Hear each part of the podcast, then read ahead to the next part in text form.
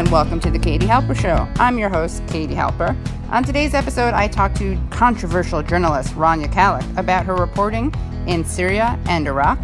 But first, my co-host Gabe Pacheco and I talk about Russiagate hysteria, Syria hysteria, and the film The Death of Stalin. You can hear the Katie Halper Show every Wednesday at seven p.m. on W B A I. You can find the Katie Halper Show on iTunes, where you can rate and review us.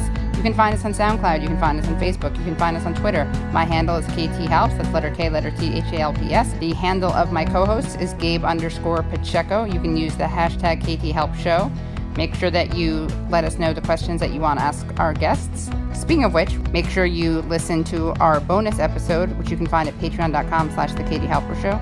Again, that's patreon.com slash the Katie Halper Show. There, Rania responds to your questions from Twitter, and sadly, we weren't able to respond to all of the hate tweets that she got, but we very much take it into consideration that people think it is a thought crime and a hate crime to oppose intervening in Syria.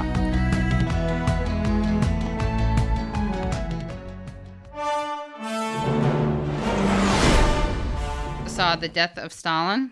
Mm-hmm. Um, the film is by Armando Iannucci, who did uh, Veep. It's about you know, preparing for his funeral, basically, for Stalin's funeral. Stalin's dead. He's dead. Stalin is dead! It's with Steve Buscemi as Khrushchev. I'm the peacemaker. I'll fuck up anyone who gets in my way.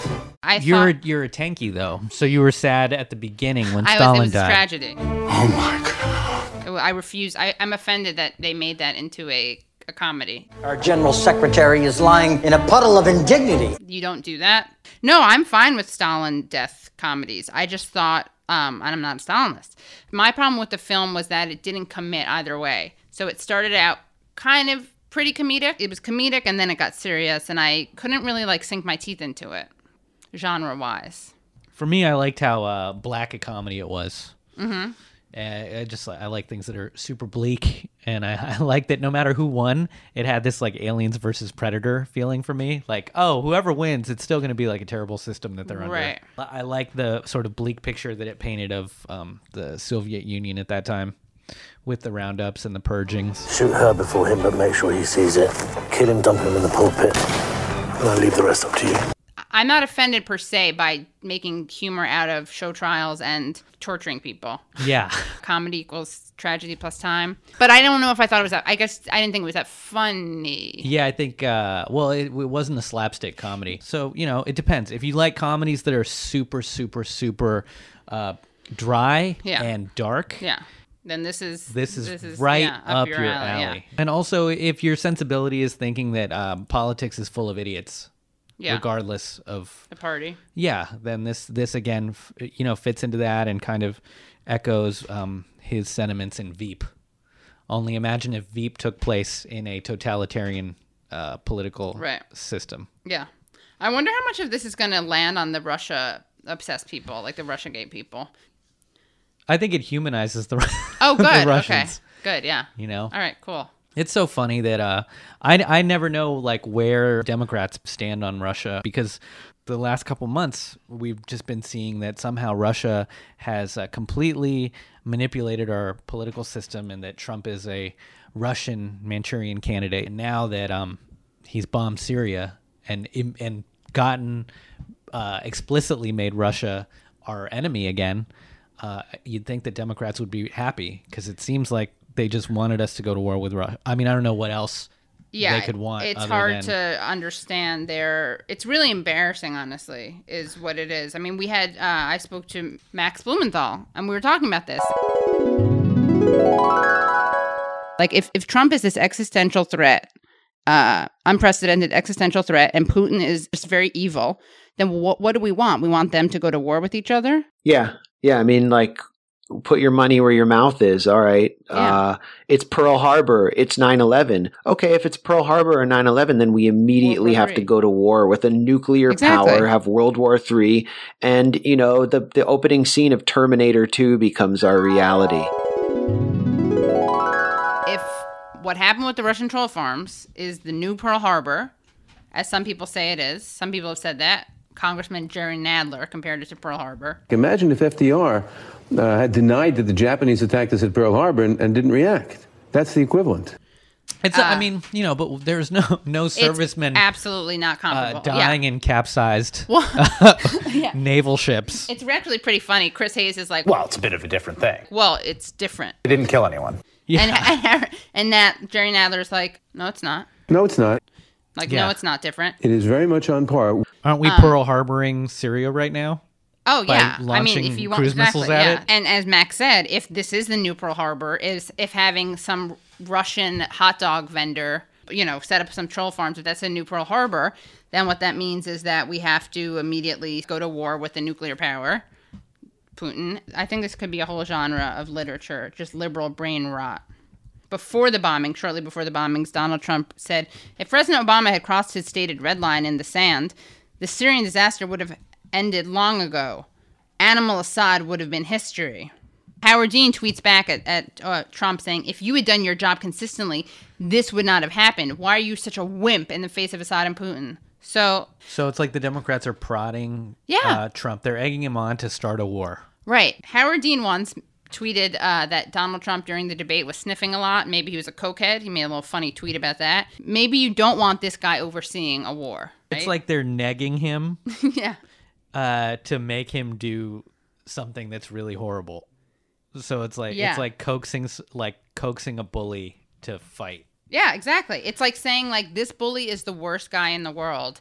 Too bad he's such a wimp and like gay for Putin. That's the other thing is like I don't need another. If I have to see another stupid thing about like Donald Trump and Putin kissing each other or hugging each other, the joke being that they're gay for each other. It's just so stupid. In fact, the only thing your mouth is good for is being Vladimir Putin's holster. That's like the biggest thing to come out of this is like uh homophobic punchlines homophobic punchlines like egging on evil people. You can't describe someone as an unhinged uh dictator, mercurial, unpredictable dictator who you, by the way, I would also like you, evil person, do you mind dropping some bombs on Syria while you're at it? Yeah, like the New York Times, like their editorial board, it was like the law is coming, Mister Trump. And mm-hmm. I did like, but a, before they get, but before exactly. you get impeached, can you sneak some cruise Th- missiles across ex- yeah, that border? I, I like added a thing on, on Instagram. I like annotated it. And I was like, but but in the meantime, would you mind dropping some bombs on Syria? Like, what do you what do, what do you guys want? They want to keep keep the blood flowing. Yeah, they do. I feel like those people I used to roll my eyes at who were always like, it's one party, it's a corporate, it's a corporate militaristic party, and it's two wings of the same party, the Democrats and the Republicans. And I always like knew that, but I always thought it was an oversimplification, kind of. I mean, do you want war crimes with, uh, you know, would you like you choice taken away war, with war your crimes, right, or do you right. want? Uh, would you like an abortion on the side with your war crime or not? Because if you want the abortions on the side, vote Democrat. If you want the abortions taken away, vote Republican. Yeah. I mean, and we have this weird thing where, like, Panetta, who is o- Obama's C I A director, Panetta likes Pompeo. Mike Pompeo, from an intelligence point of view, has probably the best perspective on Kim and North Korea. And Rand Paul is, like, critical of him. One of the things I liked about President Trump, and still do like, is that he continues to say the Iraq war was a mistake. But when you say it's a mistake, basically what you're saying is that regime change in the Middle East leads often to unintended consequences. Well, he keeps appointing people around him who love the Iraq war so much that they're ready for a war with Iran next. And so I don't think you really want people who are eager for war to be running the State Department. You want a diplomat. I frankly think that Pompeo's positions are too much of an advocate for regime change really everywhere. North Korea, Iran, Russia, you name it. I mean, I, that's not that surprising because Rand Paul is one of those guys who has scary, scary, scary politics, except when it comes to foreign policy stuff, not because he's like an internationalist or peacenik at all. There are many people over at the C I A that I would vote for. In fact, probably most career nominees from the C I A I think would be fine. He's just a brutal, like, isolationist libertarian. But he will have better positions on foreign policy than most Dems. Similarly, in this weird inverted world, like literally the only remotely mainstream cable voices that are critical of the war in Syria are Tucker Carlson and Laura Ingraham. Well, virtually all of official Washington, Republicans and Democrats, have united behind the idea that the United States has a moral obligation to go deeper into war in Syria. We already have thousands of troops in Syria, though you wouldn't know it, but it's true we do, and one American soldier's already died in Syria. We've killed hundreds of Russian citizens so far there and lobbed in a series of cruise missiles. But that's not enough, the pundits say.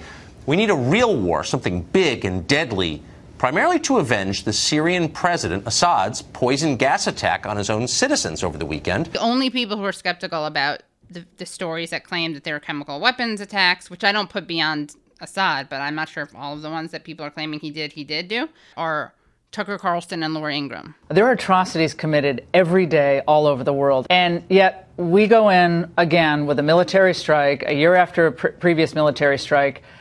And I guess it feels good because there are horrible things happening there. But what do we really accomplish here tonight in Syria? Retired Colonel Douglas McGregor. Well, uh, I find the whole thing perplexing. I mean, first of all, just a week after uh, the president announces his intention to withdraw troops from Syria, suddenly the Syrian government that has effectively won the civil war, the civil war is practically over, decides to launch a chemical attack. Uh, seems very odd. Then we're, we see sarin and chlorine gas used together. Uh, that's never happened before. That's the first in the history of chemical warfare. Doesn't make any sense.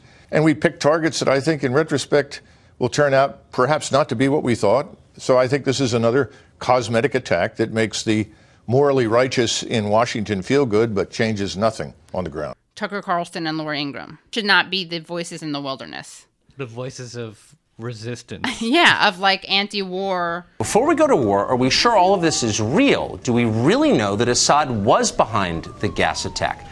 It's not a defense of Assad, but it's an obvious question. How could we know that conclusively so soon after the attack happened? We didn't have any Americans on the ground.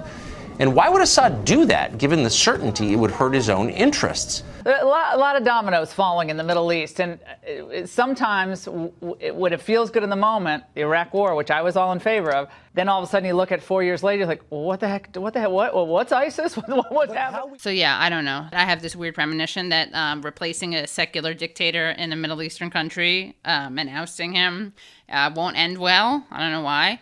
Ah, um, there's no money in peace. Come on. That's true. Yeah. One, two, yeah. What is it good for? Absolutely.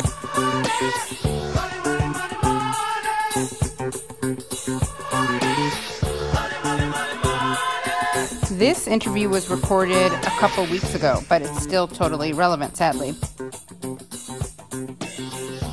Really excited to be talking to Rania. Rania Khalek is an American journalist based in the Middle East. She also hosts the Unauthorized Disclosure podcast. She's been reporting from Iraq and Syria, but it's only her reporting on Syria which seems to piss everyone off. So, Rania, welcome back to the show. Thanks for having me, Katie. It's great to be on again. I wish I could make it to New York to like visit, but I have to leave next week. You've taken a lot of criticism, and you've been really slammed for your reporting and your opinions on Syria. But before we get into that, can you just tell us what you've experienced in Iraq? Yeah, no, that, Iraq is relatively stable right now in spite of the instability the U S created, and it took fifteen years. I mean, right. I mean, the U S destroyed Iraq and caused the condi- created the conditions on the ground for a civil war in that country, a country that had previously never had civil wars before. Um, and it, people killed each other. People, I mean, everybody in Iraq was touched. People just like slaughtered each other for years as a result, and the Americans slaughtered Iraqis, and it took a really, really long time. I mean, yeah, fifteen years later, um, Iraq is still, Iraq, I mean, I'm not trying to say it's a stable utopia, but it's not, you know, ISIS doesn't exist anymore. There's not a civil war taking place in Iraq anymore, and it's finally starting to emerge uh, from the trauma of the last fifteen years, and hopefully moving in a more stable direction. That is completely in spite, not because of the U S intervention in that country. Basically, the U S invasion of Iraq is what created the conditions for the arrival of al-Qaeda in Iraq, which was a far more brutal organization than the original al-Qaeda of, like, Osama bin Laden. This is the al-Qaeda in Iraq of, like, of um Zarqawi. And this is where, like, al-Qaeda started beheading people and killing Shias, which is sort of the al-Qaeda you have today. This is the al-Qaeda franchise, the al-Qaeda in Iraq, that ultimately evolved into the Islamic State. But that's not the entirety of the story. Uh, although that's kind of like the accepted narrative to some degree of people who are willing to admit the Iraq war did lead to the creation of ISIS. It's not the entire story. What the U S did in Libya and particularly Syria, um, were, were, um, important for the creation of ISIS as well. Um, by destabilizing Libya and flooding it with weapons, those weapons ultimately made their ways towards, to, uh, fighters in Syria that were fighting to overthrow the government. But more, more importantly, what the U S did in Syria was it joined with its regional allies, Saudi Arabia, Qatar, and Turkey, to try and basically fund and arm this insurgency to overthrow the Syrian government of Bashar al-Assad. And this insurgency was Islamist, and those are the, the forces that the Gulf states and the U S traditionally like to arm. Um, and uh basically these insurgents, these armed insurgents, expelled the Syrian government, expelled the Syrian state from large parts of Syria, and created these power vacuums where ultimately Al-Qaeda and ISIS, the most powerful insurgent groups in Syria, took over. Um And uh, a lot of this was also able to happen because of the role of Turkey, which the U S sort of like allowed to happen and looked away from, uh, which is to allow foreign fighters to flood into Syria through the Turkish border, like tens of thousands of foreign fighters from over eighty different countries. And these are the people who ended up joining the ranks of ISIS, um, and to some degree Al-Qaeda in Syria. But basically, uh, once they had these areas of Syria that they could take over because of the U S Uh, policy of creating uh, areas where the state collapsed in Syria, um, they were they started kidnapping a lot of people, including Westerners, and ransoming them. Um, and I'm talking about ISIS now. And they were able to really like get some startup funding to consolidate their forces in eastern Syria, and then use that to basically uh, invade Iraq or reinvade Iraq, I should say, and take over large territories of Iraq. And that's how ISIS formed. Um, and the U S intelligence agencies knew this was taking place. A lot of Western intelligence agencies knew, um, and it was sort of a gamble. But it was sort of a tug of war between the desire to overthrow the Syrian government, um, and you know, also there's you know, then there started to become a, like a tug of war inside the Obama administration about what we should do in Syria. Because it became clearly with the rise of ISIS, it became clear that if you do overthrow the Syrian government, that's who will take over, um, and that would be a U S national security threat. And so. Um, there was this constant, like, back and forth about what we should do, and so the policy in Syria ultimately ended up being just to kind of, like, continue to arm the insurgents enough to keep the war going. There's a, a thing that's hard for people to get, which is that, like, uh, although we learned the lesson, I thought, in Iraq, which is you can have a very bad guy in power, you can have a dictator in power, but you can also understand that overthrowing said dictator will not lead to more stability or peace. It'll exacerbate everything. I had Phyllis Bennis on the show, who said there's horror on both sides. We don't hear about it when it's committed by the U S or our allies. We can't win the war in Syria. We have to end the war in Syria.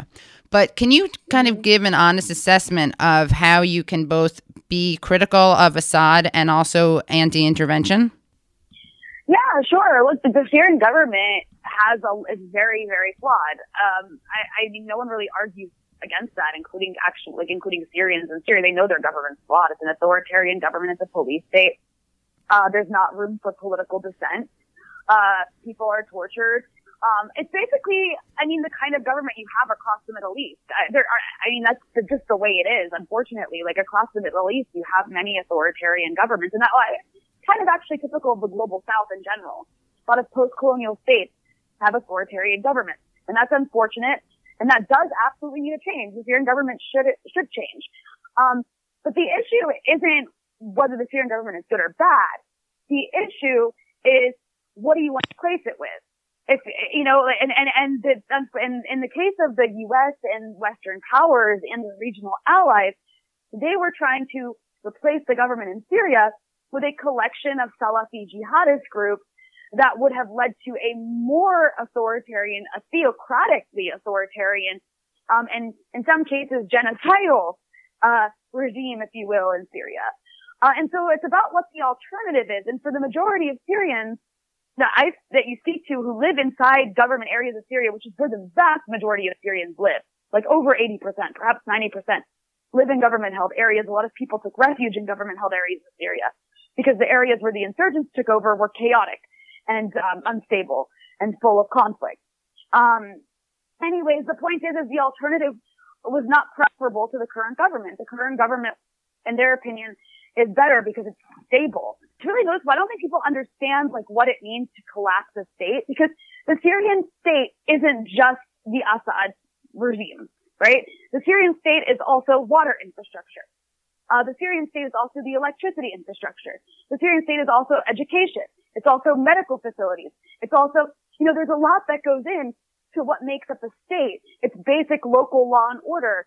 uh, that allows people to go about their daily lives without criminal gangs, um, you know, robbing people in the streets. I mean, I know it sounds a little bit cartoonish, but it's true. That's like that, and that, and you know, when you collapse the state, all of those things go away.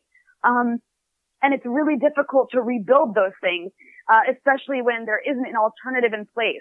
And in Syria, not only was there not an alternative in place, but the alternative ended up becoming, because there was no alternative in place, basically, like I said, a, correct, a collection of criminal Salafi jihadist gangs that made people's lives miserable. So, I mean, that's the best way I can I can explain that. Um, they did the same thing. If you were critical of the war in Iraq, you obviously loved Saddam Hussein, and you had, like, you know, pictures of yourself with him, or like, and it's like amazing because you actually have people like Samantha Power saying, like, I see the case for opposing U S strikes in Syria. Trump is anti-Muslim, deceitful, trigger happy. He lacks a Syria plan and any seeming regard for international or domestic law. But please share views on what U S should do to deter C W massacres, chemical weapons massacres. Like, the whole premise of something has to be done about Syria basically erases the fact that the U S is already doing something in Syria. For the last seven years, the U S has been arming and funding, like I said, like arming and funding to the tune of a billion dollars a year um, through, like, these uh, intelligence centers in, in Turkey and Jordan, uh, a collection of what ultimately turned out to be Salafi jihadi groups across Syria, and oftentimes calling them moderate rebels. One of the moderate rebel groups the U S was fund- been funding at one point was Nour al-Din al-Zenki, which is a Salafi jihadist group that became famous after they beheaded a Palestinian teenager on video, and proudly so. Um, so, like, it be, I mean, the U S was funding basically death squads, genocidal death squads in Syria. That's um, kind of our lane, though, years, to be fair. I mean, it is our All thing, over, yeah, like yeah. across Latin America, we've done, this is like what the U S has done around the world, but what's yeah. so stunning is when you watch media coverage whenever Syria's in the news, it's as though the U S has just been sitting on the sidelines, like, observing neutrally, um, as children are being massacred across Syria, when in fact the U S has been playing a dominant role in perpetuating the conflict in Syria. The conflict could have ended far sooner. You wouldn't have had this global refugee crisis that, like, has destabilized the West, especially uh, Europe, had it not been for the U S actions that took place in Syria with its regional allies. I mean, it seems kind of like a huge thing to leave out, um, to omit, but you never hear about this. Yeah, minor detail, but you never hear about this.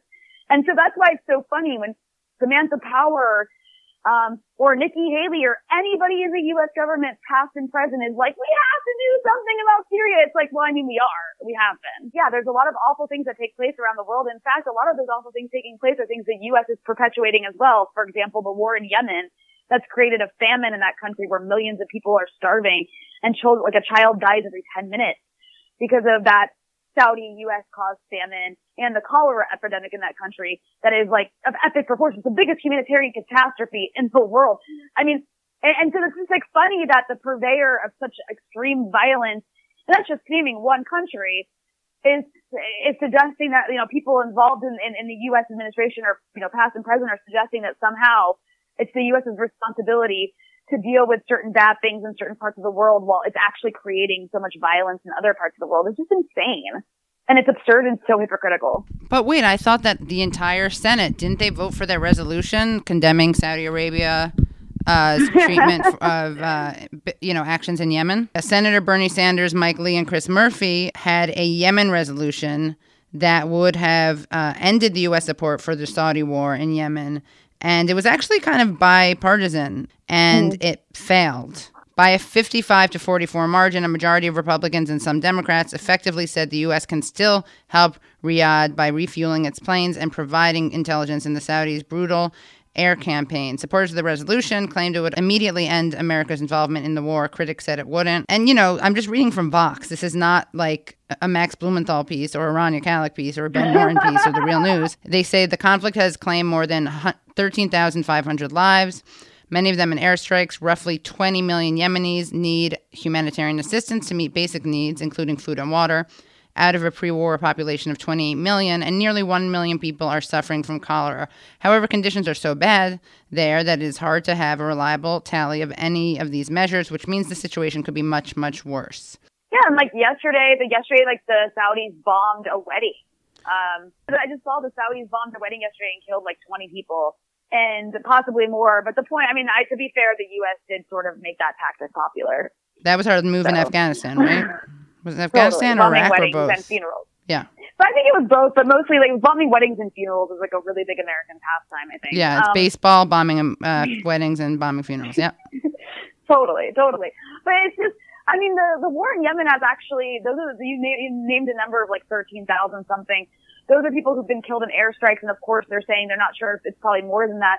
But also I believe there's like a tally of something like fifty thousand people dying of, um, of like lack of access to medicine and food and basic things like that. Um, and of cholera. I mean, it's, you've seen the photos from Yemen. I mean, it's yeah. these like skeleton children. It's right.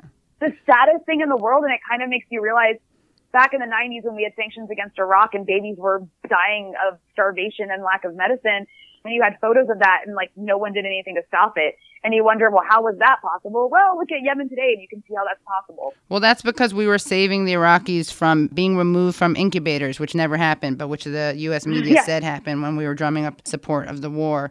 So you, you have a piece in R T, which means I really shouldn't have you on my show because you love Putin. You wrote this thing, which is like so important. It's just such a great headline. U S media loves war more than they hate Trump and egg him on to strike Syria. Gabe and I were talking about this. How do you want this guy who you call demented, why do you want him to be bombing anywhere? Like, It's, it's crazy. I mean, it, it doesn't make any sense. Every day of the year, except for when Trump is bombing things, he's a madman. Right. He needs to be removed from office. We can't trust him to do anything. He needs to be impeached. He's crazy. He's going to cause a nuclear holocaust. Like, we should be scared. And we should be scared. Trump is a dangerous yeah, he man. Is, right. He is crazy. Um, he's clearly very unstable, and he's surrounded by psychotic war hawks, right? Yeah. Uh, and those, I mean, on that, I agree with liberals. But then suddenly, when it comes to Trump, like, bombing something, The, it's what you read from Samantha Power becomes the thing. It's like, look, Trump is not good, I agree, but we gotta bomb Syria. So, yeah, you know, it's the like, more important thing is to bomb Syria. Uh, yeah, it's just, so it's like basically at the end of the day, all these people who are who are liberals, who are part of the anti-Trump resistance, have just demonstrated that they're that they're full of crap. Like, right. I, I can't take anything else you say seriously. Either that, or they just don't care about American empire and American imperialism. That's like that's where their resistance stops. But, um, Rania, that's actually really white privileged of you, white male privilege of you yeah. to care about uh, people who live outside the United States. You need to check your white male privilege. I know. I need to work. I really need to work. I tell myself that every day when I look into the mirror. Good. Um, I'm working on it. It's a Change work in progress. starts, yeah, but, within.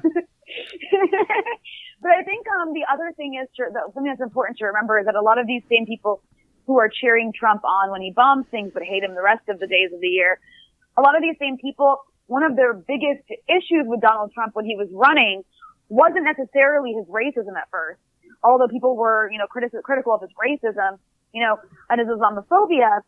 Um, but a lot of it was, a lot of these same liberals were upset that Donald Trump was, um, you know, saying these sort of anti-interventionist uh, slogans, even mm. though obviously he didn't mean any of them. Right. Um, But he was saying, you know, we got to stop going to war. He was criticizing the Iraq War as being a bad idea. Obviously, his criticisms weren't very um, deep, right? Or, or genuine. They appeal, yeah. They appealed to his. He was appealing to his faith, right? But the point is, is you had these constant, like, terrified liberals being like, "Oh my God, he's an isolationist! Oh my God!" If only, to, like, honestly, yeah. Maybe not bomb as many countries.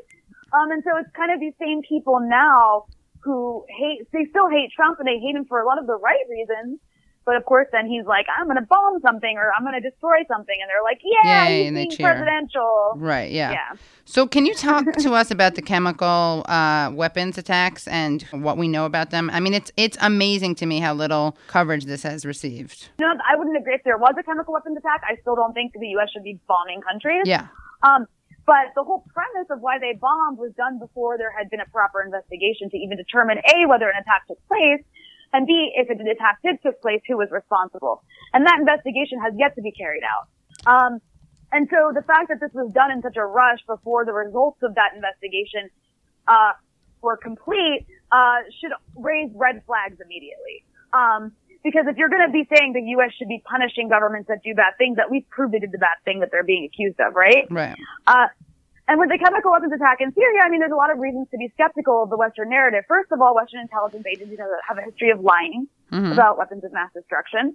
Um, but beyond that, in the specific case of what took place in Douma, in, East, in the area of eastern Ghouta in Syria, um, the Syrian government was on the verge of defeating the uh insurgents of Jaish al-Islam, which is the Salafi jihadist group that controlled uh the controlled Douma, which is the biggest city in eastern Ghouta. Just to give you some background, Jaish al-Islam is a pretty nasty group uh funded mostly by Saudi Arabia, um who leader Zahran al-Lush uh often talks about ethnically cleansing um or genociding uh Christians and Alawites from Damascus. Uh And they actually kidnapped a bunch of minority civilians, Alawite civilians, um, uh, around the area and held them for years, forced, made them do forced labor, and at one point paraded them in the streets, uh, in cages to be used as human shields. And they did this on video and posted it proudly on social media. These are like your, your beautiful, lovely rebels that you often hear about. Mm-hmm. That's who was in control of Douma for all these years. They're actually not that much different in their rhetoric and tactics than ISIS. Um, although they just don't do beheading videos. But the point is, is that that's who this fight was between. It was between the fighters of Jaish al-Islam and the Syrian army. And the Syrian army was on the verge of defeating them. And they were actually also involved in intense negotiations at the time. Uh, and they had actually agreed to a negotiated settlement, but then Jaish al-Islam reneged on that and started shelling Damascus. In response, Damascus started uh, heavily bombarding Douma. And it was, this was sort of in, the, in this context, you started hearing claims of uh chemical weapons attacks. Now, there's been a pattern in Syria that's happened on several occasions that whenever the insurgents are on the verge of being defeated, they make um these bombastic claims about chemical weapons attacks. Uh and sometimes it gets picked up by the media, and they run with it, and then sometimes it doesn't. And the whole point of this is obviously because they want to provoke intervention because they're on the verge of defeat, and the only way they can win is if, out, if outsiders come and intervene on their behalf. Right. Um, in this case, Western governments. Now, in the case of Douma, the Syrian government was on the verge of defeating them. They had no reason, either tactically, they had no reason tactically to need to use chemical weapons. They had, they were using plenty of conventional weapons and defeating them, defeating them easily with conventional weapons, right. Which, by the way, do a lot more damage than chemical weapons. Mm. Um, but for some reason, people get really upset about uh, the specific use of chemical weapons, which I never really understood that because there's other weapons that are conventional that do a lot more damage. But anyways, right. uh, So there was no, there was no tactical, um, advantage or benefit to right. using chemical weapons. But on top of that, it would be suicidal because you've had Western governments repeatedly say this is the red line right. in Syria. Right. Um, and so to, that doesn't make any sense. I mean, the Syrian government's a lot of things, but it's not stupid. Yeah. It's, well, it's um, also not a rash. I mean, that people love pretending that, like, you know, all Middle Eastern dictators or leaders or regimes or administrations, whatever you want to call them, that all of them or, um, are the same, like, fundamentalist, irrational, like, potent- would-be suicide bombers, basically. Um, yeah. That's why yeah. they were able to sell, not that um, not that Osama bin Laden was a suicide bomber, he just paid for other people to do it, but uh, that's how they were able to sell, right? Like, like he was an entrepreneur. He was a, an, an angel. Um, that's how they were able to sell the idea that Saddam Hussein and and um, Osama bin Laden were, were allies and working together. Because if anyone knows anything mm-hmm. about politics, Middle Eastern history, you get that like a fundamentalist um, does not work or like does not work with or like a secular Ba'athist. Um, yeah. So again, like why would I mean? You, I don't get why Assad, and you can hate him. You can even th- say, I would disagree with you, but you could say he is the worst person, um, like the worst leader uh, in power right now. You could say that, but it still doesn't yeah. make sense why he would do that because it's so politically unwise. And this isn't a guy who's not, you know, for better or for worse, he's a rational actor. Um, mm-hmm. So, and also... But I would agree. Yeah. Well, I would agree, yeah. Imagine well, that, Rania Khalek and I agree. Uh, yeah. Stop the presses. I know, shocking. But, like, you know, th- things we agree on. There's another thing, which is that this didn't get any, I didn't hear about this until recently, that this is a little piece in, at the A P. Defense Secretary Jim Mattis said back in February, on February second, we have other reports from the battlefield from people who claim it's been used, speaking of uh, chemical weapons, sarin. We mm-hmm. do not have evidence of it. We're looking for evidence of it, since clearly we are dealing with the Assad regime that has used denial and deceit to hide their outlaw actions. Shouldn't that be a bigger deal? You also have to remember there's also evidence that the insurgents have the capability of carrying out chemical weapons attacks, and they have on certain occasions. So you do have instances where, like, insurgents have tried to stage things um in the past. But there's a lot of relook. There's the whole point of this is not to say I know what happened, because I don't. I'm right. not some, like, chemical weapons expert. I didn't go on the ground and, and collect samples and talk to witnesses and get to the bottom of what happened. That should be done, right? But yes. there's, a, like, there's plenty of reasons to be skeptical, at the very least. Right, or don't you want to find the evidence that, first? That, like, find evidence, right. find evidence first, strike later? Right. And just the fact, the mere idea of questioning the official narrative, of, of demonstrating some skepticism, which, by the way, as journalists is our job. We're yeah. supposed to be skeptical um, and ask for evidence. But anyways, but the fact is just the mere, the mere act of doing that um gets you treated like you're wearing a tinfoil hat, like you're some, like, nine eleven truther who's, like, running around talking about how, like, you know, I don't know, who assassinated Jaish? I just like it's just like yeah. It's, just, it's so hard to even so cite absurd. those because uh, so many of them are true, right? But sure, yeah, like true. um, fluoride is going to kill you or something. Fluoride in toothpaste, or like chemtrails, or like chemtrails. yeah, chemtrails. Like, I'm just, like, that's a good one. Yeah, crazy, you know, like yeah. I'm trying to find the most absurd, like, you know, it's just, or like aliens, like, exist among us, and they, you know, people who say Obama's a Muslim. Loch Ness Monster. What if you hung up on me because you were, like, a big Loch Ness Monster believer? You were a Loch Ness Monster truther. What if that was more like I stopped? Like, I cannot, I can't sanction that. No, no, but what if, what if I, like, got upset that you said that? I'm like, wait a second, Katie, now you're just talking nonsense. Yeah, that's the so line, like, and you hung up. That's actually a thing. That's yeah. a thing.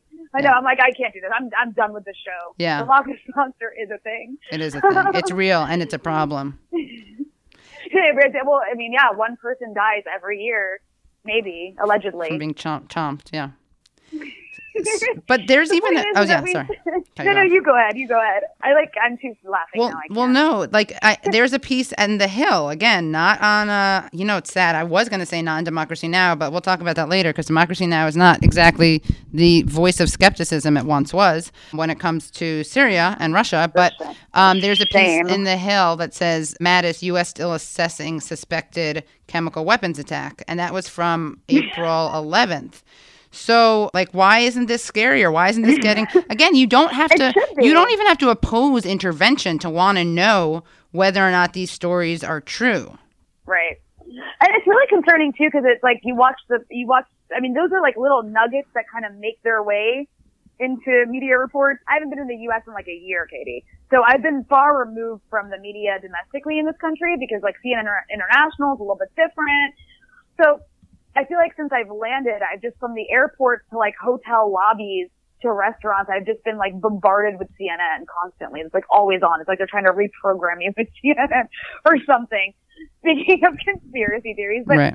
anyways, um, but no, it's like you watch, I've just, like, constantly been watching the news because of what was happening in Syria. And that's one thing that's so striking is it's, like, just repeated as though it did happen, and we do have evidence for it so many times that it becomes a truth. It's right. like truth by repetition. Even this Defense One piece, the headline is Mattis confirms chemical weapons attack in Syria, but no Trump decision to strike yet. That's the headline.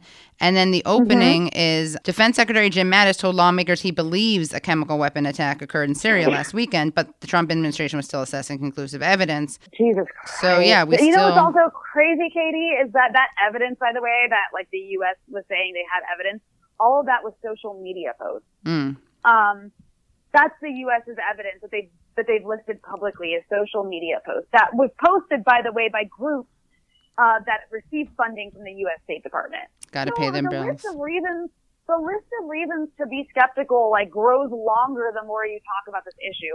And so, yeah, like, again, even if people are pro-intervention in this instance, like, at the very least, could we not intervene before we have, like, evidence, like, independently verifiable evidence right. of an attack? And in this case, it's a little bit different because um, unlike the attack last year, which took place in Khan Sheikhoun, which is in Idlib, which is under the control of insurgents, this is the first time where, after the insurgents make a claim of chemical weapons attack, they've actually been forced out of the area. Uh, which are actually, like, also chemical weapons inspectors from the O P C W were actually able to come in and collect, um, and, and collect, uh, samples directly from the site of the alleged attack. Because in the past, it's like chain of, the chain of custody of samples has gone through biased organizations, where in this case they can just get it directly, uh, which they did over the weekend. Um, So anyways, there's a, there's, a, there's a lot of interesting things that we'll have to keep up with as soon as these results come in. But the point is, is you should be skeptical, especially when it comes to issues of war. And then also, you know, when it comes to this Assadist label, I mean, I feel like there's, I get so many messages from people who are like, I totally agree with you, but I just can't say it publicly. Yeah. Like, it has done so much damage to the anti-war left. The anti-war left is so weak and is actually very, in many cases, silent. People who would be natural anti-war voices either stay silent or just kind of give into the pressure because of how damaging um and like severe this this like label of the Assadists has been in the case of Syria. And it's really, it's just, I, I used to actually, for a long time, I kept like kind of a bit quiet about Syria because it, I didn't want to get attacked. Mm. So I kind of understand, I understand that sentiment as well. But you know what? Like, also I have family in Syria, and people People all these years have suffered immensely because of U S policy in that country. And so it's just really a huge shame that pro-war agitators have managed to do this thing where they've just like split the left and left people so confused and so scared to speak out. This is what happened to you because you were speaking out, and I'm really glad this happened because you deserve to be uh, smeared and blacklisted even more than you have. I do. W- which is the yeah. um, Southern Poverty Law Center posted an article on their Hate Watch blog entitled "The Multipolar Spin: How Fascists Operationalize Left-Wing Resentment," and they named you, uh, Ben Norton, Max Blumenthal. Jeez, Katie, I kind of feel like you should have. I feel like you should have been named in a. In a. I mean. I know. I don't want to talk about it. I'm really embarrassed. It's like I feel like a total failure and underachiever. I mean, mm, you got to do better. I know. I know. Um, so so they make sure you listen to our bonus episode, which you can find at patreon.com slash the Katie Halper Show. Again, that's patreon.com slash the Katie Halper Show. There, Rania responds to your questions from Twitter and being smeared by the Southern Poverty Law Center, making Rania Khalek the first Lebanese-American Druze woman to be exposed as a white supremacist. Thanks so much for listening to The Katie Halper Show. Thanks so much to Rania Khalek. You can find her on Twitter at Rania Khalek, R A N I A K H A L E K. And you can find her writing at rania khalek dot com. You can find Rania's work at the Electronic Intifada, Truthout, Fairness and Accuracy in Reporting, Al Jazeera America, The Nation, Salon, Alternet, Vice, and more.